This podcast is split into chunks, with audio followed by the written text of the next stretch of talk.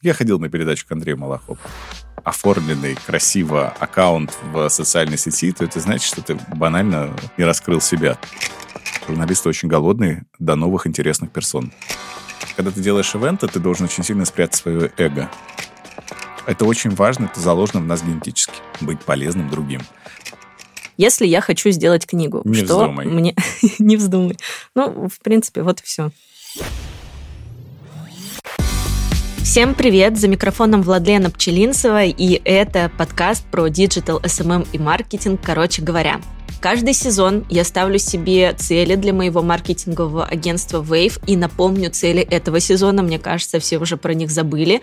Цель не только пережить кризис, но и вырасти финансово. Это значит, что я ищу разные новые направления, что я думаю, как оптимизировать э, расходы своего агентства, как поменять формат для того, чтобы иметь возможность вырасти в том числе финансово. А сегодня мы поговорим про свое личное продвижение, про личный бренд и его влияние на рост и развитие бизнеса, потому что за каждой компанией стоит человек, и многие бренды мы знаем с вами как раз-таки благодаря в том числе развитому личному бренду самого создателя. За пять лет существования Wave я использовала и использую разные методы продвижения себя как эксперта на рынке и своего агентства, но поговорим о том, что я использую как раз-таки для личного маркетинга. Первый и самый очевидный пункт – это соцсети. Без них, я думаю, всем это понятно, сейчас никуда, и они работают даже несмотря на блокировку таргета, даже несмотря на то, что самая главная соцсеть в данный момент является экстремистской, но тем не менее люди туда приходят, и приходит довольно целевая аудитория до сих пор. С подкаста многие тоже приходят именно в экстремистскую запрещенную соцсеть. Второй пункт – это организация мероприятий и лекций. За эти пять лет, даже, наверное, за семь, еще до агентства, я сама организовывала маленькие бизнес-завтраки, небольшие мастер-классы, а потом это все переросло в онлайн-курсы, и это всегда возможность поделиться своей экспертностью сразу с большим количеством людей, максимально вовлеченных. Есть возможность поговорить с ними как будто бы один на один. Это помогает привлечь внимание и получить получить лояльную, вовлеченную аудиторию, которая видит в тебе именно эксперта. Третий пункт очень много выступлений. Я начала выступать еще до того, как появилось агентство. Я помню, что в первый год моей работы в SMM я успела выступить около 20 раз за год. Как раз-таки этот момент совпал с выпуском из универа, и я тогда для себя решила, что все мои выступления — это как будто репетиция диплома, чтобы на самом дипломе я не волновалась. В общем, за эти 7 лет я даже не могу вспомнить, какое количество раз я выступала, но это были были совершенно разные площадки, от э, городских кофеин до городских больших мероприятий, где вообще сидит не твоя целевая аудитория, а все подряд, до университетов, а впоследствии последние два года я начала ездить по крупным конференциям в разные города, на север, в Сургут, на Ямал, в Питер, э, в Нижний Новгород. Это всегда так э, интересно, и есть возможность познакомиться с экспертами, которые тебя тоже знают, но живут в других городах городах и сразу получить э, лояльность большой аудитории. Кстати, буквально на той неделе я читала лекцию на суровом питерском SMM, и пять лет назад я специально приезжала на это мероприятие как зритель, а в этот раз я была там уже спикером. Это, конечно, совершенно какие-то удивительные ощущения, понимать, что до этого я была зрителем или смотрела купленную запись на ноутбуке, а теперь я сама тот человек, который стоит э, и выступает на сцене.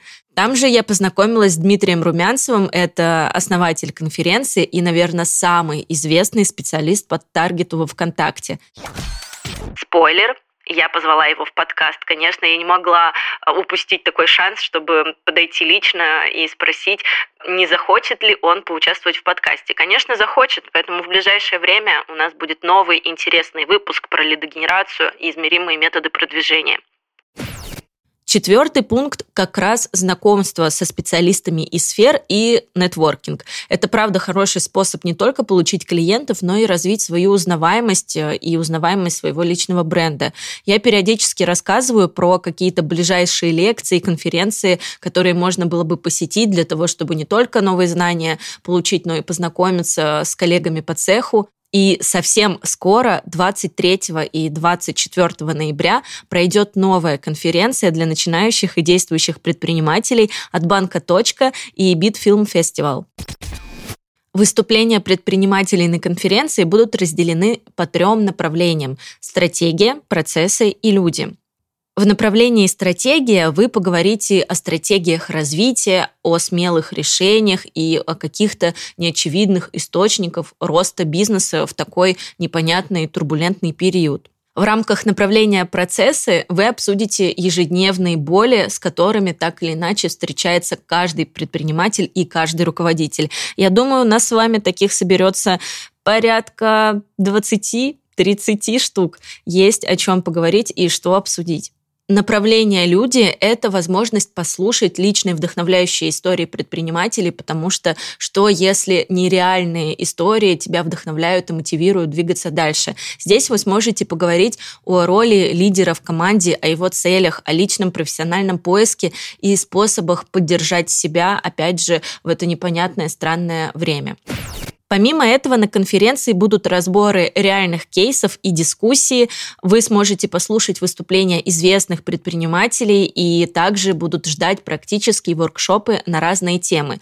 А еще участники конференции смогут задать вопросы про бизнес напрямую спикерам и получить ответ от них самих. А помимо этого будет бизнес-спиддейтинг, где можно будет найти бизнес-знакомство. Как я уже сказала, это один из главных методов продвижения, которые я использовала для развития своего личного бренда.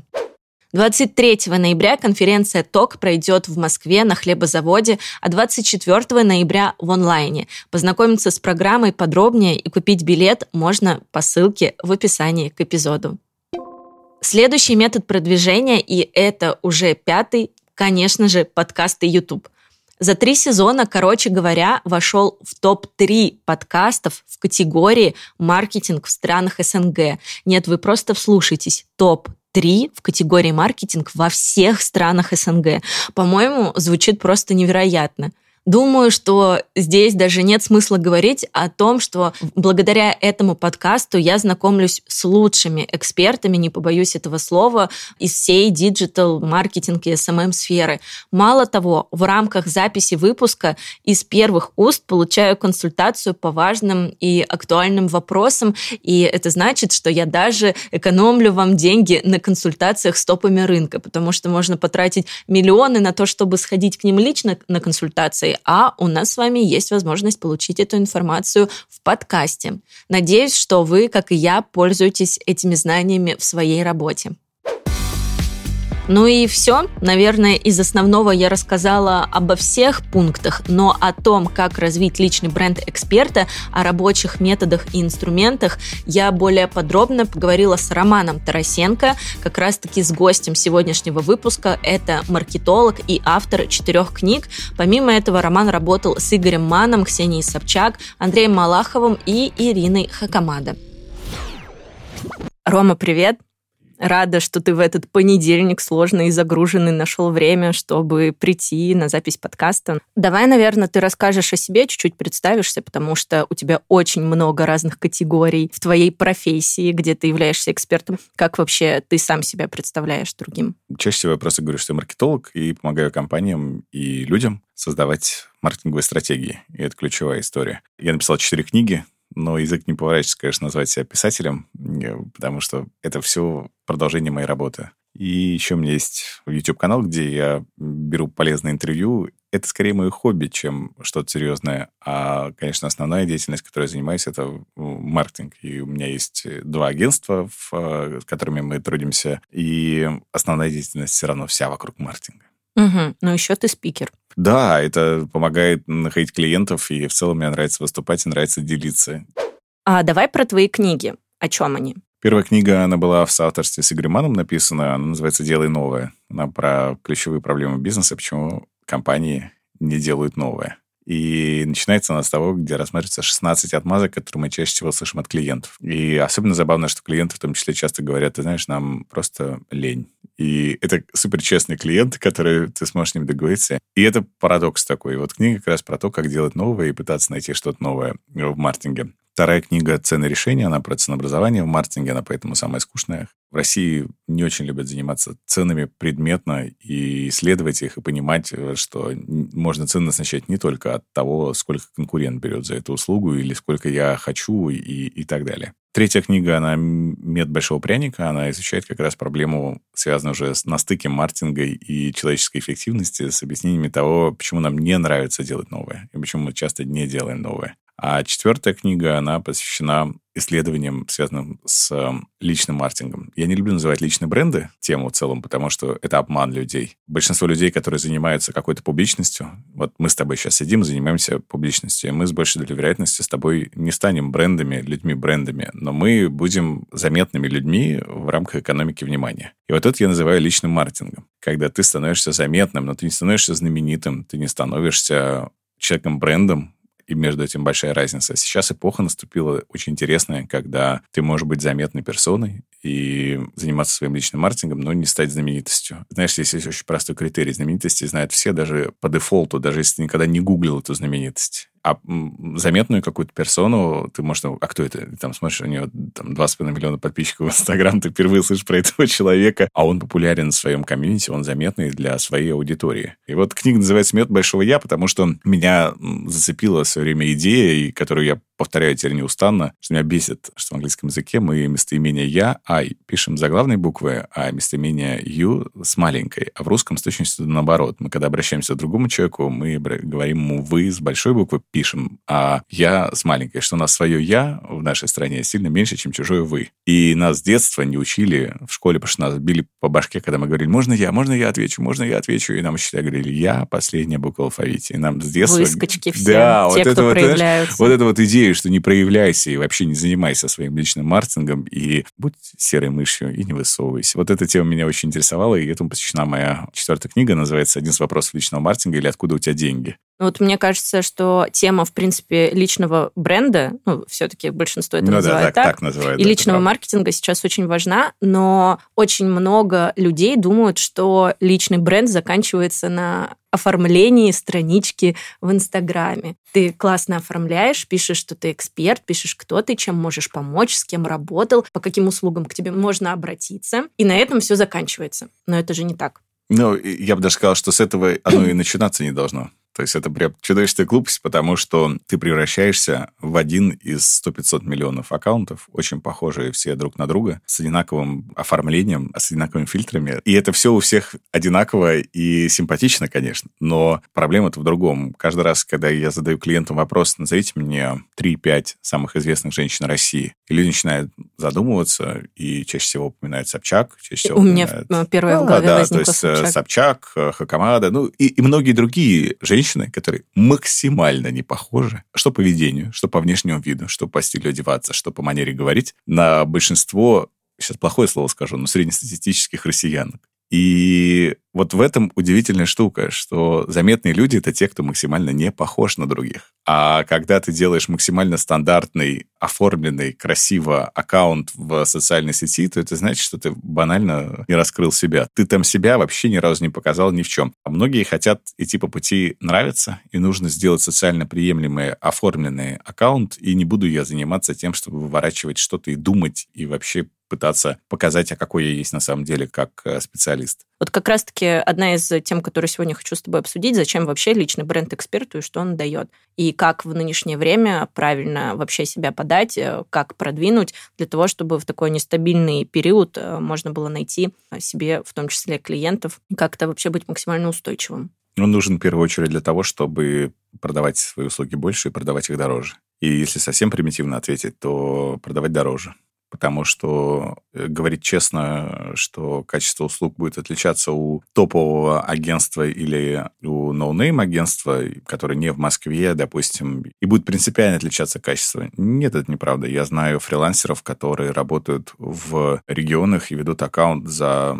Я просто вот недавно встречался с потрясающим специалистом, он ведет аккаунт полностью под ключ за 40 тысяч рублей на таком уровне, на котором московское агентство будет вести, я не знаю, лет через пять. И это вот про то, что, а, тебя не знают, а, б, когда тебя не знают, то ты даже если очень хорошо что-то делаешь, то тебе не верят. Верят тому, у кого есть какая-то аудитория, и есть те, кто уже подтверждает его социальный статус. А что нужно сделать, чтобы тебе поверили? Чтобы тебе поверили, во-первых, ты должен обладать аудиторией, потому что кажется, что если уже ему столько-то людей верит, и они что-то там читают, комментируют, поддерживают, это раз. А во-вторых, э, все ачивки, которые важны. Рейтинги, книги, статьи, и вот это все-все-все, что подтверждает э, такое социальное доказательство как раз того, что человек вроде не чушь говорит. Если его в Forbes публикуют или если его кто-то там лайкает, то, значит, наверное, это правда, и, наверное, это неплохо. Это, кстати, вообще не связано с правдой это или неправдой, точно так же, как и книги, да, бестселлеры, когда вот ты говоришь, что это бестселлер это говорит только об одном, что кто-то еще, кроме тебя, купил эту книгу. Очень много кто. Не, на самом деле нет. И в России книги из разряда бизнес-литературы, они признаются мега-супер бестселлером, если они проданы от 12 тысяч экземпляров. То есть это mm-hmm. на самом деле очень немного. А Озон вообще бестселлеры раздает по темпам продажи, то есть там достаточно, по-моему, пару сотен. По скорости, Экземпляров, да-да-да, пару сотен в неделю, достаточно экземпляров продаж для того, чтобы книга была признана бестселлером. Поэтому вот эти все социальные штуки, которые важны для других людей, о том, что вот это вроде бы является таким, знаешь, как раньше был знак качества, вот тоже здесь такой знак качества. И это подтверждает, опять же, что если человек заморачивается, занимается созданием своего бренда, значит, он пришел в долгую. Это значит, что он меня завтра не кинет. Это значит, что mm-hmm. он все-таки ориентирован на качество. Потому что бренды не строят те, кто не готов работать долгую. Угу. Слушай, но вот я вспоминаю разные примеры из разных этапов моей жизни. И когда, например, я еще жила в Томске, то комьюнити специалистов, оно было довольно маленькое. И, например, я фигачу, там везде выступаю, на всяких лекциях, конференциях, а бесплатно выступаю. Мы делаем разные проекты агентством, тоже бесплатные в качестве пиара для того, чтобы как-то заявить так о себе в городе. Начинают. Я также начинал ровно. И есть люди, которые ничего этого не делают, но при этом везде, в каждой бочке они затычка. И вроде бы они везде, и вот эти пункты социального доказательства, они присутствуют. А он там, не знаю, этот человек в каком-то классном комьюнити состоит, в котором я пока не состою. Но при этом я чувствую, что это не по-настоящему. Такое же бывает. Слушай, ну, есть... у меня есть э, такая шкала. Если представить себе просто такую классическую матрицу 2 на 2, и вот по одной шкале отложен профессионализм, на другой шкале отложена узнаваемость этого человека или его известность. То есть все начинается с точки, когда у тебя нет ни узнаваемости, ни профессионализма, а если ты без профессионализма наращиваешь узнаваемость, да, то, да, да, я про это да, то это говорю. называется поющие трусы. То есть потому что так называется это в шоу-бизнесе. То есть когда люди априори лишенные каких-то хороших вокальных данных или артистических данных, но они очень узнаваемы. И они узнаваемые, и они работают только в одной точке. Они работают исключительно над тем, чтобы их знали все. И таких очень много. Просто есть такая работа — быть знаменитостью. И это, кстати, кто думает, что это легко, нет. То есть тебе нужно как минимум великолепно садиться на шпагаты или как все время и везде, и в разных локациях, или там рычащим голосом что-то тоже говорить и до всех шоу изображать ну, себя фрика. Никогда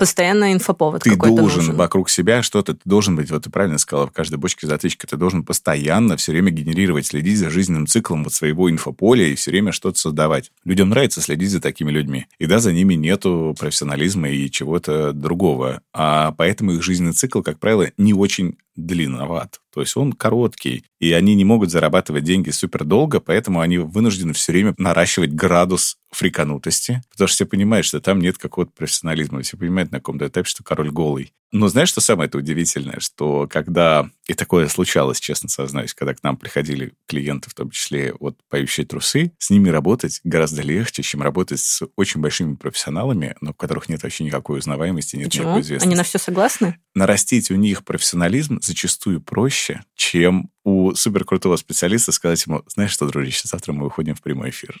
То есть, ну, я, конечно, утрирую, что ты сразу же так человеку говоришь, и вот сразу же скажешь, не-не-не, нафиг, я ничего не буду этого делать. Потому что у супербольшого профессионала, у нас в этой шкале он рабочей лошадкой называется. А вот рабочие лошадки, они, как правило, очень замкнутые говорят, ты знаешь что, ну, ну нет, я не готов никакой публичности, потому что демонстрация знаний для меня в целом это неэтичная какая-то концепция. Mm, как будто есть э, больше ограничений. Да, и есть еще, знаешь, наверное, ощущение того, что это обесценивает все то, что ты делал до этого, и как-то, ну, в целом ты становишься с этими ребятами, вот, э, с поющими трусами в одну шеренгу, и ты не хочешь тебе выступать на одной конференции. И их тоже можно, кстати, этих людей понять, потому что если завтра вот э, нам с тобой предложили выступить на какой-то конференции, сейчас не буду называть имена, да, имена ребят, которые работали долго над своей узнаваемостью, ну, с большей долей вероятности мы задумаемся. Как будто ты их сейчас уравнял да. в моей голове. Да. Я пока не начал вести запрещенную в России социальную сеть лет семь назад, то я думал, что это так легко.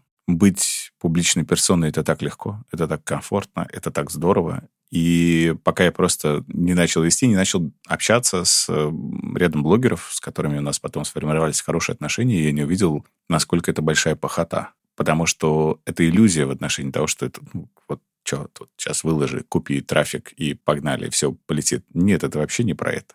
И почему я здесь уравниваю? Потому что это разная работа. Эти ребята просто работали на то, чтобы быть заметными любой ценой. Придумывать, снимать, креативить, уставать, какой-то момент разочаровываться, не любить свою аудиторию, выгорать. Вот эта вот история с тем, что не нужно тоже здесь и, опять же, обесценивать а, тех, кто занимается построением бренда, даже если они это делают абсолютно вот на лайфстайл-блогинге или на иллюзии знания маркетинга, потому что для многих это путь, и они очень часто, правда, начиная, начинают понимать, что, кажется, я не разбираюсь вообще в предмете, о котором я говорю. И я так наблюдал за некоторыми маркетологами, которые начинали активно вести социальные сети, и я когда вначале смотрел, думал, боже мой, он же вообще ничего не знает. Он такую чушь людям говорит, он просто обманывает людей, и он действительно разбирается. Спустя какое-то время, там полтора года, когда ты случайно натыкаешься на контент от этого человека, ты удивляешься тому, что, как он вырос. И ты понимаешь, что они взращивают профессионализм, потому что на каком-то этапе они понимают, так, людям нельзя уже этот туфту продавать, особенно, кстати, сейчас. Вот я думаю, что сейчас наступает эпоха, когда марафоны заканчиваются. Люди стали понимать, что что-то это ничего не дает. А может быть, мы пойдем все-таки хорошим специалистом.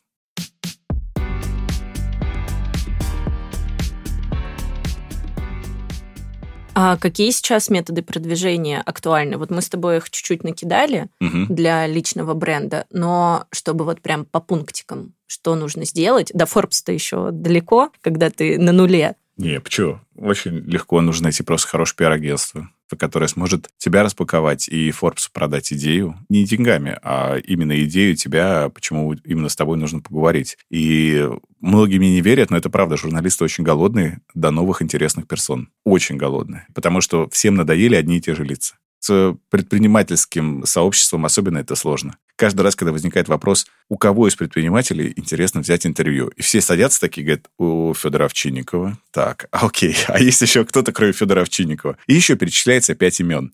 Все. И дальше ты понимаешь, что а больше не у кого. Ты не знаешь даже, а в России много интересных предпринимателей, а мы просто знаем всего пятерку. И тут вопрос в том, как раз, что если хороший пиарщик помогает тебя распаковать и просто дальше форт сказать, слушай, вот это клевый чувак, он очень интересный, он очень нестандартно говорит про свой бизнес, и журналисты всегда рады. Так, ну про Форекс мы все поняли, на заметочку оставили. Но что еще можно делать для того, чтобы продвинуть э, личный бренд экспертам? А здесь всегда вопрос в том, что ближе человеку. Потому что если речь идет о подкасте, то понятно, что дальше ты э, собираешь медиа через охватных гостей, это понятно. Приглашая гостя, ты априори подразумеваешь, что гость сделает твой подкаст популярнее. А второе, везде, где можно хорошо публиковать ссылки, то есть Telegram, Twitter. Про Twitter, кстати, можно говорить, что это не запрещено. Он заблокирован, но он не признан экстремистской организацией, да, поэтому... И, кстати, а как он сейчас работает? Ты знаешь, хорошо. Это удивительная история, что там сформировалась комьюнити. По моим внутренним ощущениям, я, честно, давно не смотрел в различные индексы, не смотрел, сколько там аудитория, но мне кажется, миллиона четыре аудитория Твиттер на сегодняшний день в России. И там теплая комьюнити, невероятно теплая, с э, отличными публикациями, э, особенно все, что идет с приливом трафика на YouTube, там прям здорово получается. Поэтому, если человек вот говорящий в отношении подкастов, то это оптимальная штука.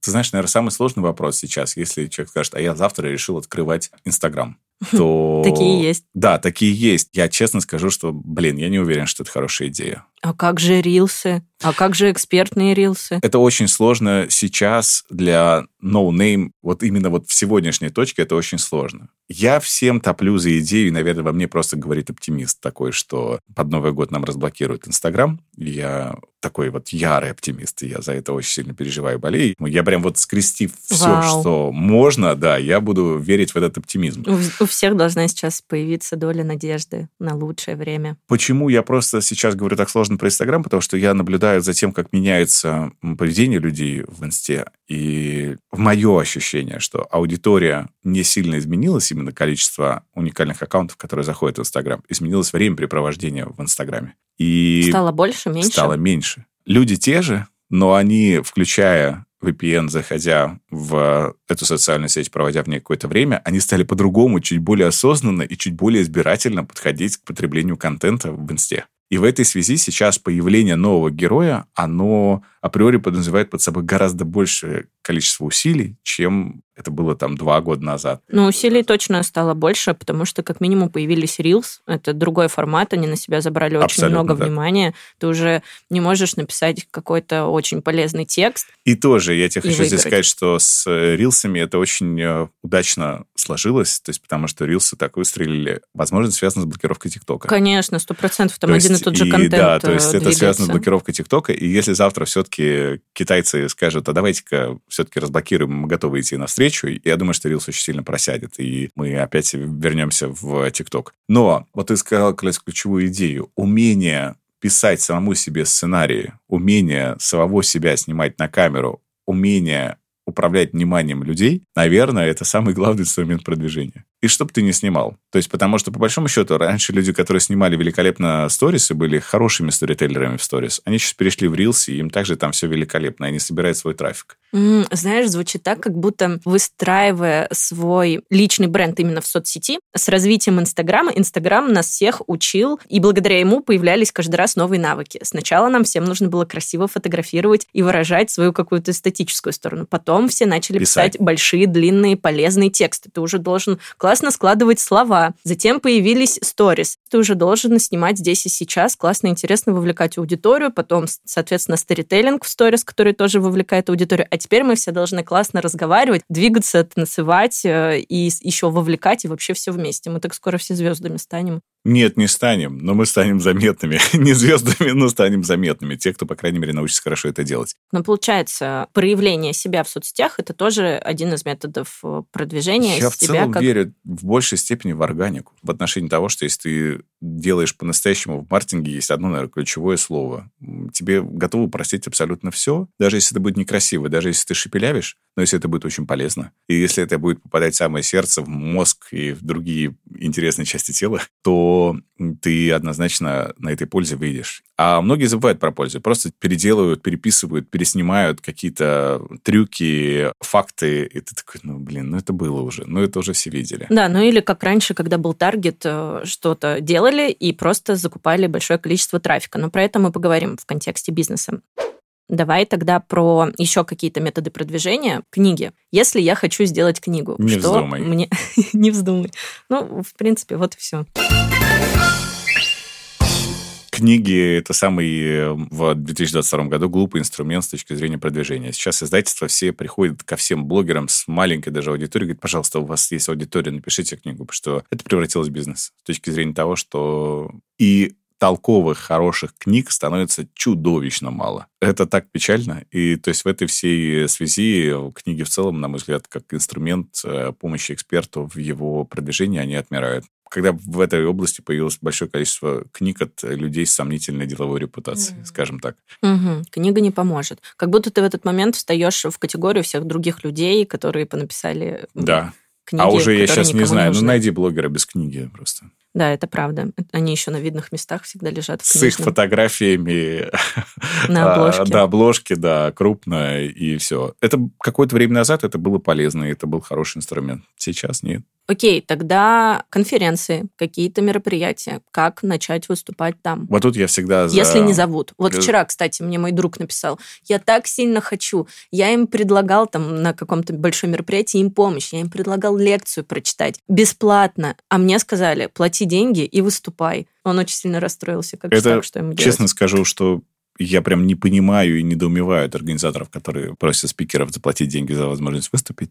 Я в начале своей карьеры брал э, всех абсолютно организаторов и всех конференций и всем писал оферс, где я рассказал, какую пользу я могу привнести, если я выступлю на этом мероприятии. С э, примерами выступлений, со всем. То есть, э, и, и честно могу сказать, что из 100 организаторов в лучшем случае мне отвечал один не звал один, отвечал один. То есть, а этот один в итоге звал? Чаще всего, кстати, этот один звал в конечном счете. Но всем остальным, ну, абсолютно по барабану. И я и писал, и то есть и как-то обращал внимание, но нет, нужно было пройти время, чтобы тебе сказали, да-да, чувак, ты, кажется, классный, давай. Составьте список своих конференций, на которые вам нужно, и просто тупо бомбите их. Звоните, связывайтесь. Процент отказа будет очень большой. Но еще важный здесь ужасный совет. Если вы не какой-то вот прикладной чувак, который там, вы производственник, если вы производственник, то можете платить деньги за выступление на конференциях. Это нормально с точки зрения репутации. А если ты просто эксперт или просто специалист какой-то ниши, и ты один раз заплатил деньги на какой-то конференции, рынок настолько маленький, что все знаешь, у тебя есть деньги,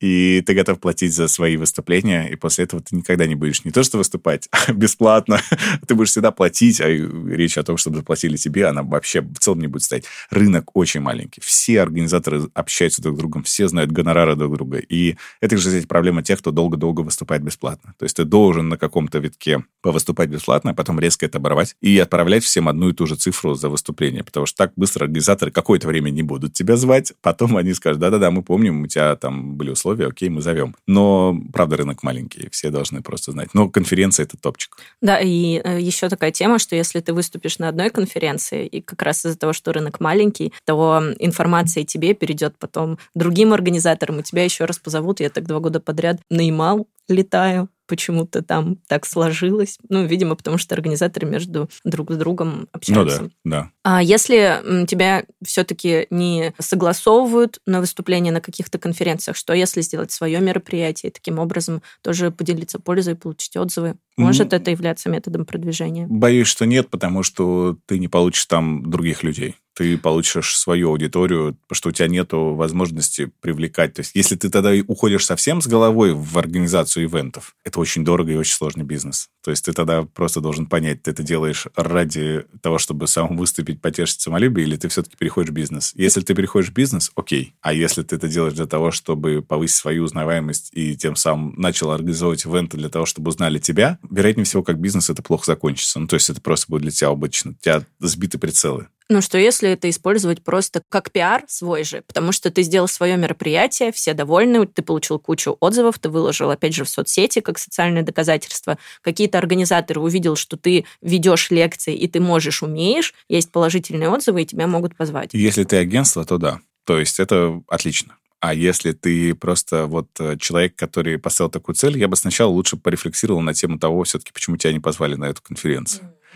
и попытался понять, не пытаешься ли ты эту систему пробить не тем молотком. Ну, то есть у тебя вместо молотка в руке, не знаю, там, деревянная палочка, а ты пытаешься просто прийти и сказать, ребята, ну я же классный, ну вот мне тебе говорят, дружище, нам нужен чувак с молотком. А, а ты пытаешься такой, ну ладно, у меня деревянная палочка, давайте соберем фанатов деревянных палочек в зале, и все, я это сделаю за деньги. А выясняется, что всем тоже были нужны ребята с молотками, и говорят, мужик, ты мимо, ты не подходишь. А агентством, когда это агентство, которое с именем, которое действительно готово чем-то репутационно делиться и просто показать и там засветить спикеров э, из своего агентства, да, окей, это, это нормальная система. Но самому пытаться организовать мероприятие, если у тебя нет большой накопленной твоей аудитории, то, конечно же, это путь в никуда. То есть просто потому, что ты тогда должен понять, что окей, все, мы делаем ивенты. А когда ты делаешь ивенты, ты должен очень сильно спрятать свое эго. Ты должен как раз понять, что нужно аудитории, какую пользу они ожидают от этого мероприятия. А когда ты будешь думать о своих интересах как спикере там, ты, получается, должен усидеть на двух стульях. Когда ты пытаешься как раз организовывать ивент, ты должен максимально подумать, окей, а каких вообще мне людей туда нужно набрать? И я бы себя как спикера вообще пригласил на этот ивент.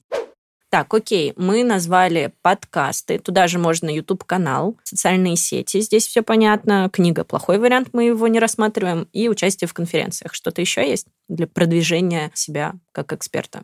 Да, я бы сказал так, что если бы человек YouTube просто только делал, этого было более чем достаточно. Серьезно? В да, нынешнее время? В нынешнее время. Нехватка полезного контента, вот прям полезного контента. И здесь, опять же, какие цифры? Мы не говорим о миллионах. Мне недавно написало одно забавное агентство, они говорят, мы хотим разместить у вас рекламную интеграцию одного книжного магазина. Я говорю, да, окей, и что-то про условия. И они говорят, ой, не, нам точно не подойдет. И я захожу в это агентство, смотрю, с кем они работают. Они работают с ребятами, которые снимают как они играют в компьютерные игры, и у них много просмотров реально у этих ребят. И у них стоимость интеграции, несмотря на то, что у них там может быть миллион подписчиков, у них там стоимость интеграции 8 тысяч рублей, 5 mm, тысяч рублей. Серьезно? Да, для у меня стримеров? Это, да, у меня это был вообще удивительный абсолютно рынок, а, открытый для меня. То есть, и, и я такой, что происходит? То есть, и я говорю, ребята, ну, вы же приходите к другой целевой аудитории, и все, вы же там не сможете разместить. И вот это вот парадокс с тем, что не нужно целиться в очень большое число просмотров. Я искренне дорожу э, своим YouTube-проектом, потому что я понимаю, что если у меня 10 тысяч человек посмотрит интервью про бирюзовые компании и поймет, что же это такое на самом деле, и что там бирюзовая компания начинается с, не с менеджмента, а с ответа собственника на вопрос своего предназначения, и почему это так устроено, и почему в Китае большинство корпораций сейчас бирюзовые,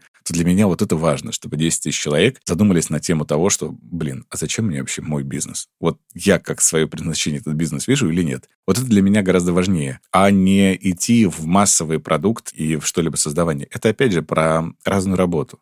Понимаю ли я, как сделать продукт популярным? Да, понимаю. Но хочу ли я это делать для себя? Нет, не хочу. И тут вопрос в том, что пойти в YouTube сейчас, это не значит, что стать сразу же блогером-миллионником. Тебе не нужны в рамках концепции вот личного маркетинга все, тебе нужны свои. И своих у тебя может быть не очень много. И вот у меня в, в Инстаграм 80 тысяч подписчиков. Ну, это и... немало. Да, это немало, и я ими безумно дорожу. Потому что если мне завтра предложат поменяться аккаунтами с Ольгой Бузовой, от меня отпишется 20 миллионов человек. То есть за неделю, просто, понимаешь, за неделю, клянусь, отпишется. Просто мне скажут, чувак, ты скучный, ты нам не интересен ты редко публикуешь и так далее. И они будут абсолютно правы. И я даже не смогу им что-то сказать, ребят, ну как же так, я же вот что-то там классное публиковал. Нет, потому что это, ну, не мои, у меня нет с ними теплоты. Поэтому, да, пойти в YouTube, пойти в YouTube с полезным контентом. Все говорят, что YouTube скоро закроется. Да, все говорят, есть только одна проблема колоссальная, в России нет серверов э, для размещения видеоконтента. Рутюб. Весом 10 гигабайт максимум по-прежнему ограничение. Да, что это, это ужасно. Что ты туда выложишь? Ну, в 4, в сейчас все снимают 4К. Ну, то есть 10 гигабайт это видео 4 минуты. Ну, то есть нет, не будет этого. А с учетом того, что новостей всех, что Dell даже ушел, да, крупнейший поставщик э, серверов России, то есть они сказали, что все, не будет в России серверного оборудования. То есть это, кстати, вопрос о том, почему не будет российской социальной сети какой-то масштабной новой. По этой же причине. Потому что все сервера, которые есть сейчас свободные там у Яндекса, у ВК, они, конечно, просто скажут, ребятушки, ну, мы под свои интересы все забронировали. У ВК, мне кажется, Sorry. нет свободных. У них же там вообще все очень да. сложно из-за обилия рекламодателей и трафика, который вот, к ним вот, пришел. Вот, понимаешь, то есть это вопрос про то, почему на самом деле, я полагаю, почему все еще не закрывают YouTube. То есть потому что просто ввиду отсутствия альтернативы это будет болезненно, а альтернативы нет из-за того, что у нас э, негде это все, все гигантское, что мы снимаем, куда-то размещать. Угу. Так, ну окей, этот пункт мы тоже оставим. Ну что, у нас есть пять где-то, да? Старые медиа. Вариантов? Старые медиа все журналы, статьи, возможности комментировать. Э, и это, кстати, то, что очень часто недооценивают эксперты, особенно начинающие, что комментировать любые запросы журналистов — это то, что обязательно нужно. Есть куча порталов, сейчас не будем да, рекламировать, на которых журналисты ищут комментаторов и говорят, пожалуйста, прокомментируйте ту или иную ситуацию. Кстати, такие издания сами пишут, если ты довольно медийный, ну, и, по крайней мере, в соцсетях ты так э, проявляешься, да. что тебе можно написать несколько раз. Мне тоже писали, как и вариант. И в телеке то же самое. И причем не брезговать этим и говорить, ой, не, как какой канал? Нет, вы что, этот канал, нет, он мне не нужен. Нет, дружище, на каком-то этапе ты должен соглашаться на все. И то есть любая возможность привлечения другой аудитории позвали на канал, позвали в подкасты, позвали, неважно, я ходил на передачу к Андрею Малахову, понимаешь, ты что... Серьезно? Да, она была посвящена инфобизнесу, поэтому я не мог такое пропустить. Угу. Так, ну, получается, просто пиар, который всегда существовал, но про который почему-то забыли из-за Инстаграма. Да, кстати, и сейчас я большинству даже наших клиентов, которые просто корпоративные клиенты, я прошу обратить внимание на пиар. А многие считают, что да ну все, пиар никому уже не нужен. Да, да, у нас очень много выпусков про пиар. Оставлю ссылки в описании Супер. к эпизоду, потому что тоже в прошлом сезоне мы это направление для себя открыли и сами начали очень активно развиваться именно в агентстве. Мы с тобой начали говорить про ценности и про то, что раньше ты делал контент, без разницы как будто какой, и закупал очень много трафика. Таким образом, ты получал большое количество внимания к себе и охват. В принципе, то же самое происходило и происходит э, частично и сейчас с бизнесом, и многие по такой схеме э, продолжают работать, хотя мир изменился. То есть делают продукт, но наоборот, не вкладывая туда какие-то ценности, концепцию, миссию, там, не знаю, не продумывают голос бренда, просто делают продукт.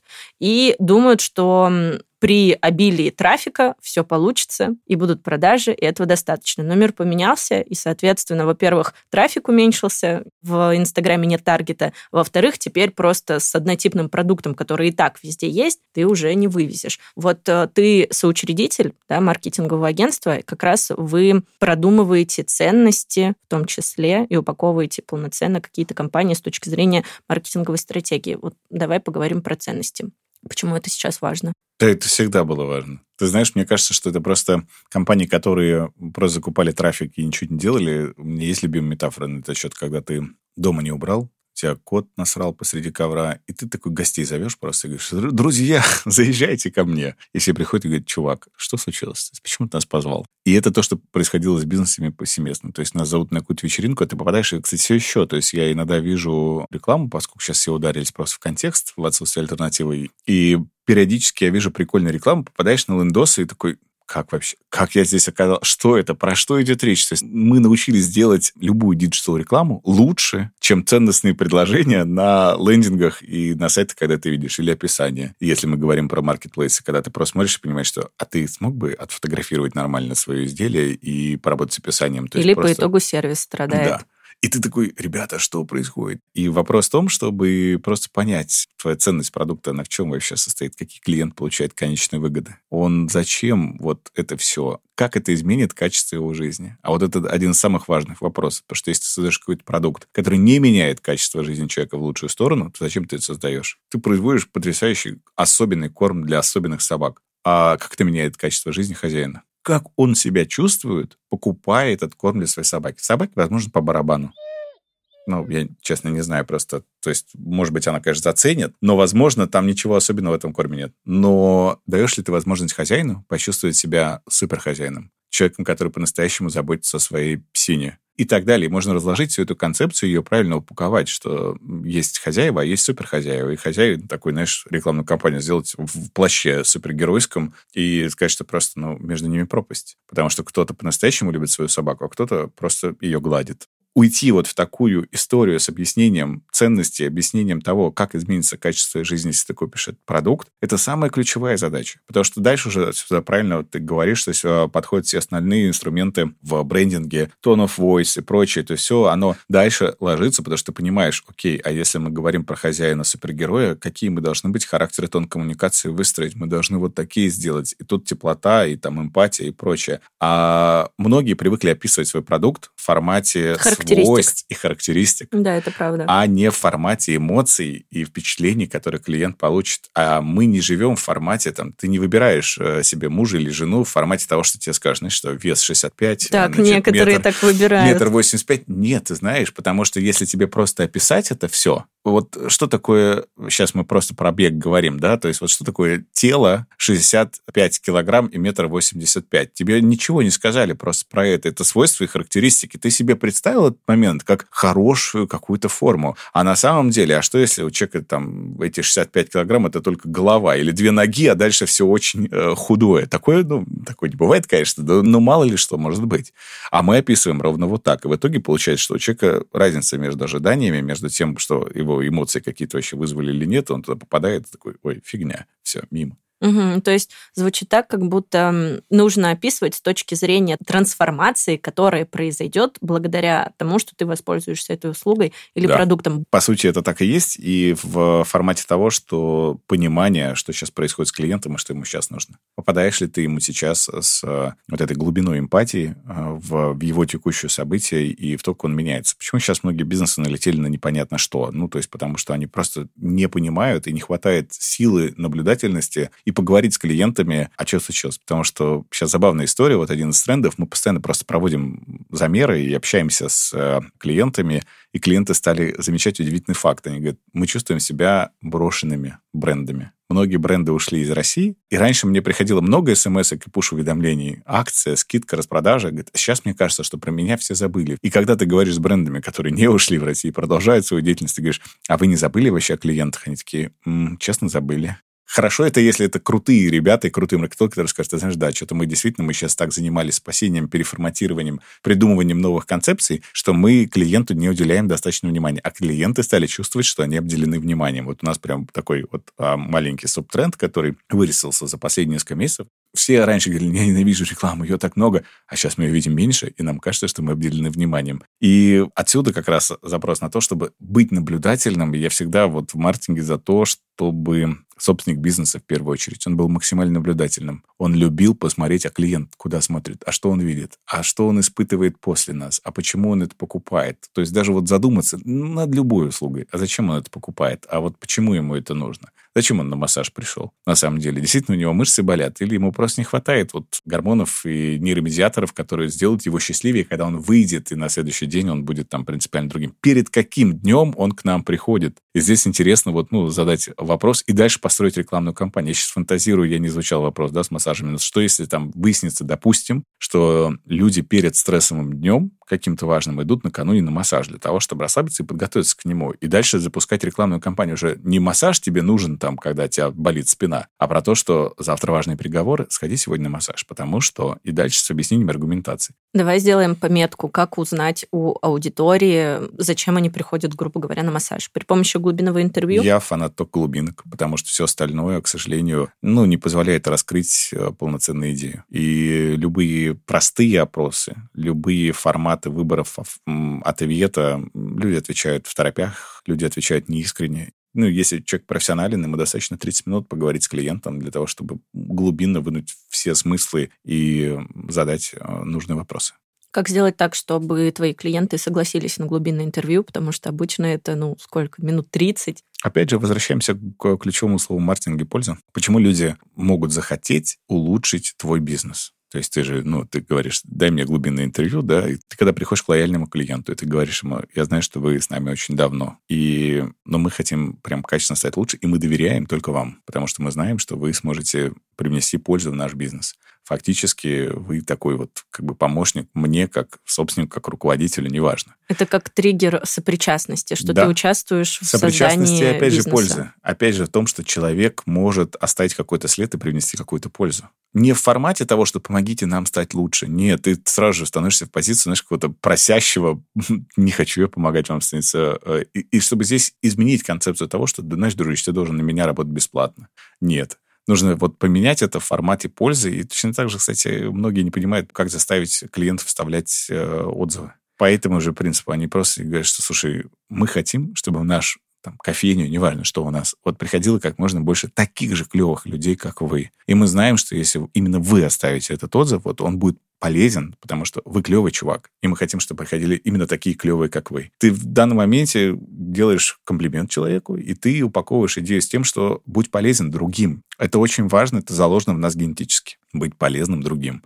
Иначе тебя выгонят из общины, из пещеры, из общества. И вот здесь вот развернуть и дать человеку возможность быть полезным другим, для многих это будет важно. И не говорю, что повсеместно. Конечно, кто-то скажет, не, ребята, здесь нафиг не, не буду, принципиальной позиции. Это вопрос э, эмпатии и разговора. Это не вопрос, э, ты знаешь, вот таких вот простых инструментариев, когда вот есть универсальный способ, как там заставить человека 30 минут с тобой говорить на глубинках. Не, нет такого. Ну, то есть, да, можно давать э, какие-то бонусы, и это очень классно, но, опять же, если человека не настроить, то никакие бонусы не помогут.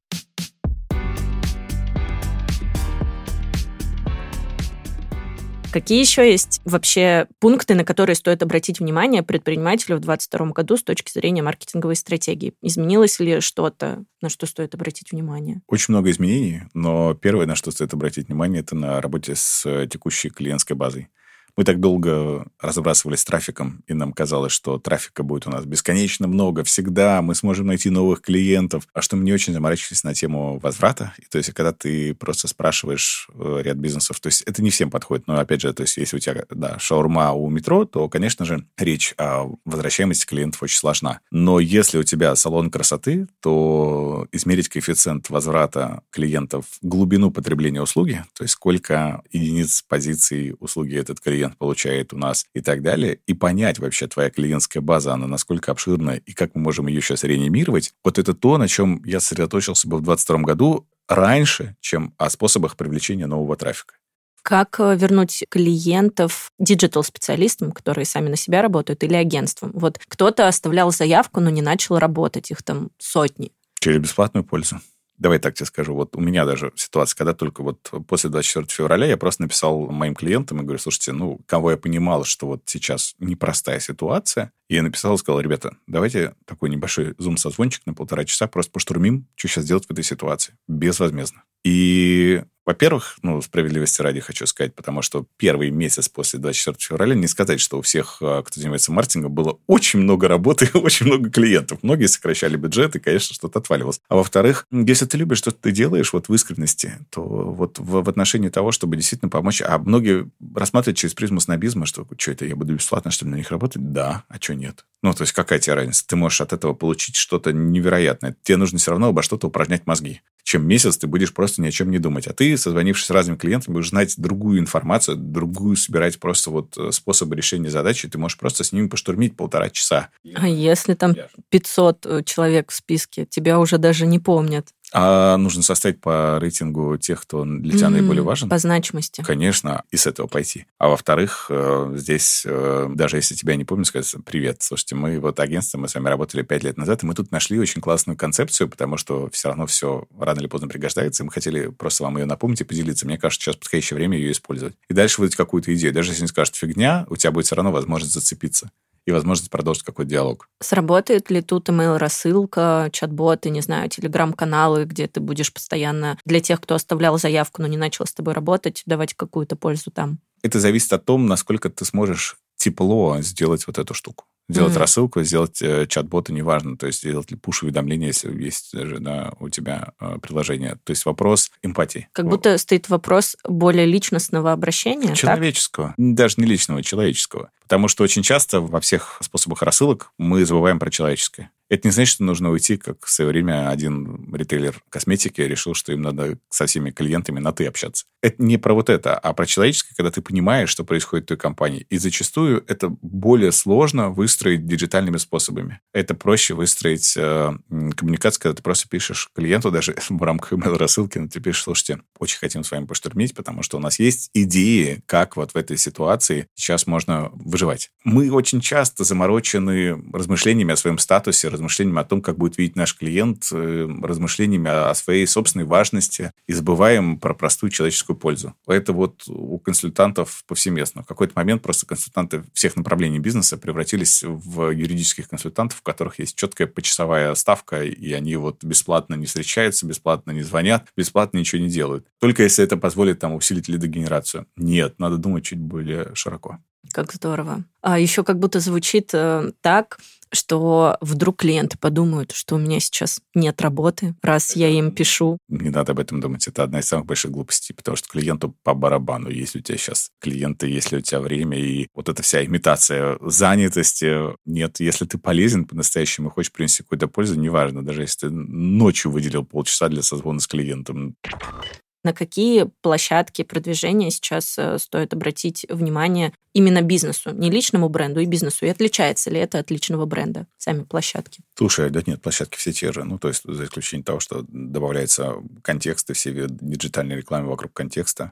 И вот из перспективных я посмотрел, то есть я люблю шутить, у меня есть любимое словосочетание, что динозавры снова в моде, то есть потому что сейчас наружка возвращается, потому что, понятно, сложно где-то искать трафик, а специалистов, которые сделают, кстати, хорошую наружку, их ты сейчас не найдешь, и поэтому нужно идти к тем, кто делал наружку 10-15 лет назад. То, что они понимают, какие баннеры и как они работают, как цепляют, потому что если ты digital рекламу распечатаешь на баннер, у тебя ничего не получится, абсолютно. И поэтому всего в маркетинге есть 200 каналов коммуникации, понимаешь? Они по сей день активно работают когда их можно просто загуглить, найти, скачать э, и просто сидеть и тупо перебирать для себя и смотреть, это вообще моей аудитории подходит или не подходит. Поэтому здесь вопрос не про то, чтобы как раз говорить, потому что в отношении только, не знаю, там, телефонного маркетинга, в отношении всех видов наружной рекламы, их так много, и они могут быть полезными для лидогенерации, что маркетинг в последнее время вытянулся в область только digital, и все такие, ой, а что еще? А вот что вы думаете там? Одноклассники такой, ну окей, а есть там ваша аудитория или нет? И это действительно часто для многих бизнесов недооцененная аудитория, потому что одноклассники как жили, так и живут.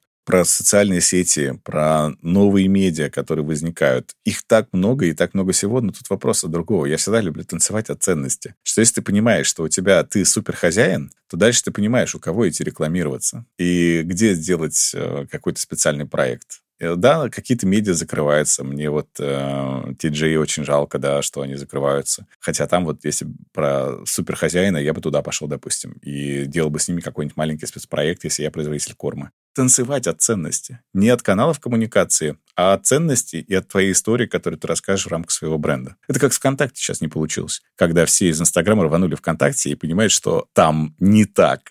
не так все. И ты выкладываешь картинки, которые не смотрятся ВКонтакте. И все на них просто смотрят, такие, что за фигня? Ну, ты пытаешься видео из Рилса переливать в клипы, и не заходит, опять же. То есть, и ты пытаешься все разобраться, там другая аудитория. Да, она, в принципе, не привыкла к пользованию этим сервисом, и кто-то... Это сплетня от э, знакомых пиарщиков кто-то из них делал прямой эфир с бывшей солисткой группы «Серебро». Вот что-то такое. То есть была большая медийная личность. Там уже без разницы, кто, может, какая-то другая группа. И какая-то компания. И, соответственно, совместно журнал и певица сделали прямой эфир. И на этом прямом эфире было 60 человек. Нормально. Просто потому что люди, ну, в принципе, не привыкли. А все думали, что сама медийная личность за собой приведет этих людей. Но люди не готовы менять площадку даже из-за наличия медийной личности, потому что тебе, блин, просто неудобно. неудобно.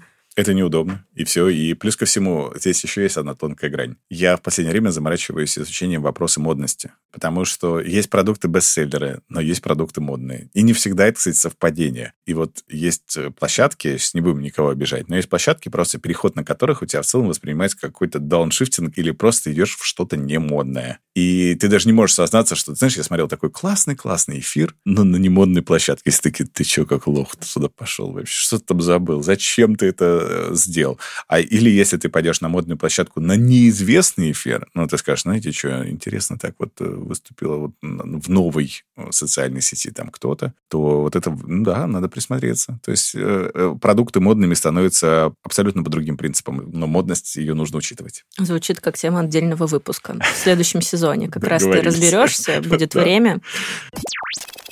Так, но если резюмировать, получается, что как будто рабочая связка на сегодняшний день для бизнеса это когда у тебя есть какой-то продукт, это не просто продукт, а есть ценность, миссия, не знаю, там какая-то позиция, голос бренда и все в этом вообще ключе прям комплекс, когда ты не просто создаешь продукт ради продукта. А есть разные каналы, и это на сегодняшний день не только Инстаграм, но при этом ты их подбираешь, исходя из, все соответственно, верно. целевой аудитории, в принципе, твоих целей. Потому что каналов, как ты сказал, 200, но все они подбираются, исходя из того, что, какой результат ты вообще хочешь получить и о чем твоя компания или твой продукт. Все верно, и самое главное потом просто в этих каналах еще, ну, последний, да, маркетинговый фишечка, что сделать маркетинговые сообщения такие, которые будут заметны, отличительны действительно от твоих клиентов, и они будут приводить к целевому действию, потому что про это очень многие тоже забывают.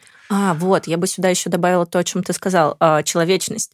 Ну, то есть это, наверное, про коммуникацию с клиентом, выстраивание каких-то отношений с, да. с тем, кто к тебе уже пришел, для того, чтобы он продолжал с тобой вообще какое-то взаимодействие.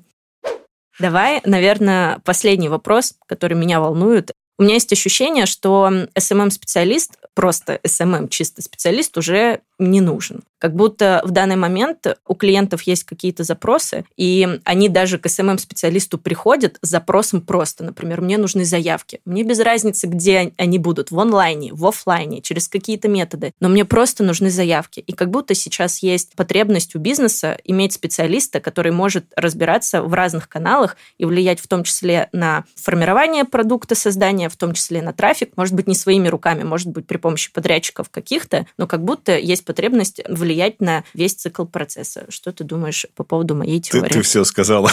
Я такой, я думал сейчас, я могу сказать да. Это все, что я могу сказать. А, наконец-то начинается спрос на маркетологов. Это все то, чем раньше должны были заниматься те же SMM-специалисты. Просто раньше SMM-специалист это был, а, знаешь, наверное, надо было их называть а, CM. Ну, то есть это как? Э, social media content maker. То есть потому mm-hmm. что все остальное этот человек не делал. Таргетологи были отдельной кастой, а вот этот специалист, он типа отвечал просто за контент, за визуализацию, за какие-то штуки, в целом за что-то в социальных сетях. А сейчас начинают говорить, слушай, а давай подумаем где брать еще. И классические маркетинговые все инструменты исследования, все, что человек должен сделать, построить там CGM клиента, изучить продуктовые штуки посмотреть. И это все обычный такой маркетинг. Поэтому я радуюсь э, тому, куда сейчас есть возможность расти каждому СММ-специалисту в то, чтобы стать очень классным маркетологом. Супер. Это было, правда, важно. Потому важно. что мы не так давно переквалифицировались в маркетинговое агентство. Молодцы. Как раз из-за этого мы к этому довольно давно шли. Я думаю, ну, я чувствую. Это просто Это круто. предчувствие. Круто. Вопросы, которые задаю в каждом выпуске, можешь ответить кратко, а можешь не кратко. Первый вопрос. Как сохранить спокойствие в нынешнее нестабильное время? Найти то, на что ты опираешься в любое время, не только в, в неспокойное. У кого-то это хобби, у кого-то это прогулка, у кого-то это алкоголь. Вот твоя точка опоры, она у всех абсолютно разная, и спокойствие сохранить только так. Угу. И второй вопрос. Без чего в кризис не будет роста? Что-то одно. Бесценность. Неплохо, неплохо, исходя из того, что про это агентство и книга, и вообще все. Так, ну что, у нас время розыгрыша.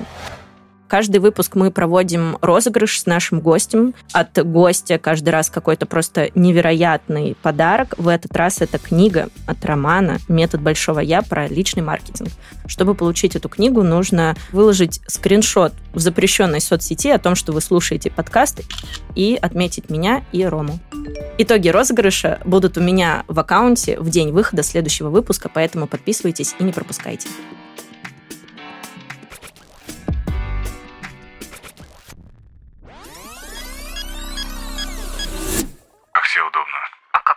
Мне вообще вот я и так, и так. Рома, Роман, как удобно. Если у тебя все официально, то можно Роман. Если у тебя, наоборот, дружелюбная атмосфера, то Рома. У нас дружелюбная атмосфера, но некоторые просят представляться. Вот меня зовут не Вова, а Владимир. Серьезно? Да, да не Леша, а Алексей.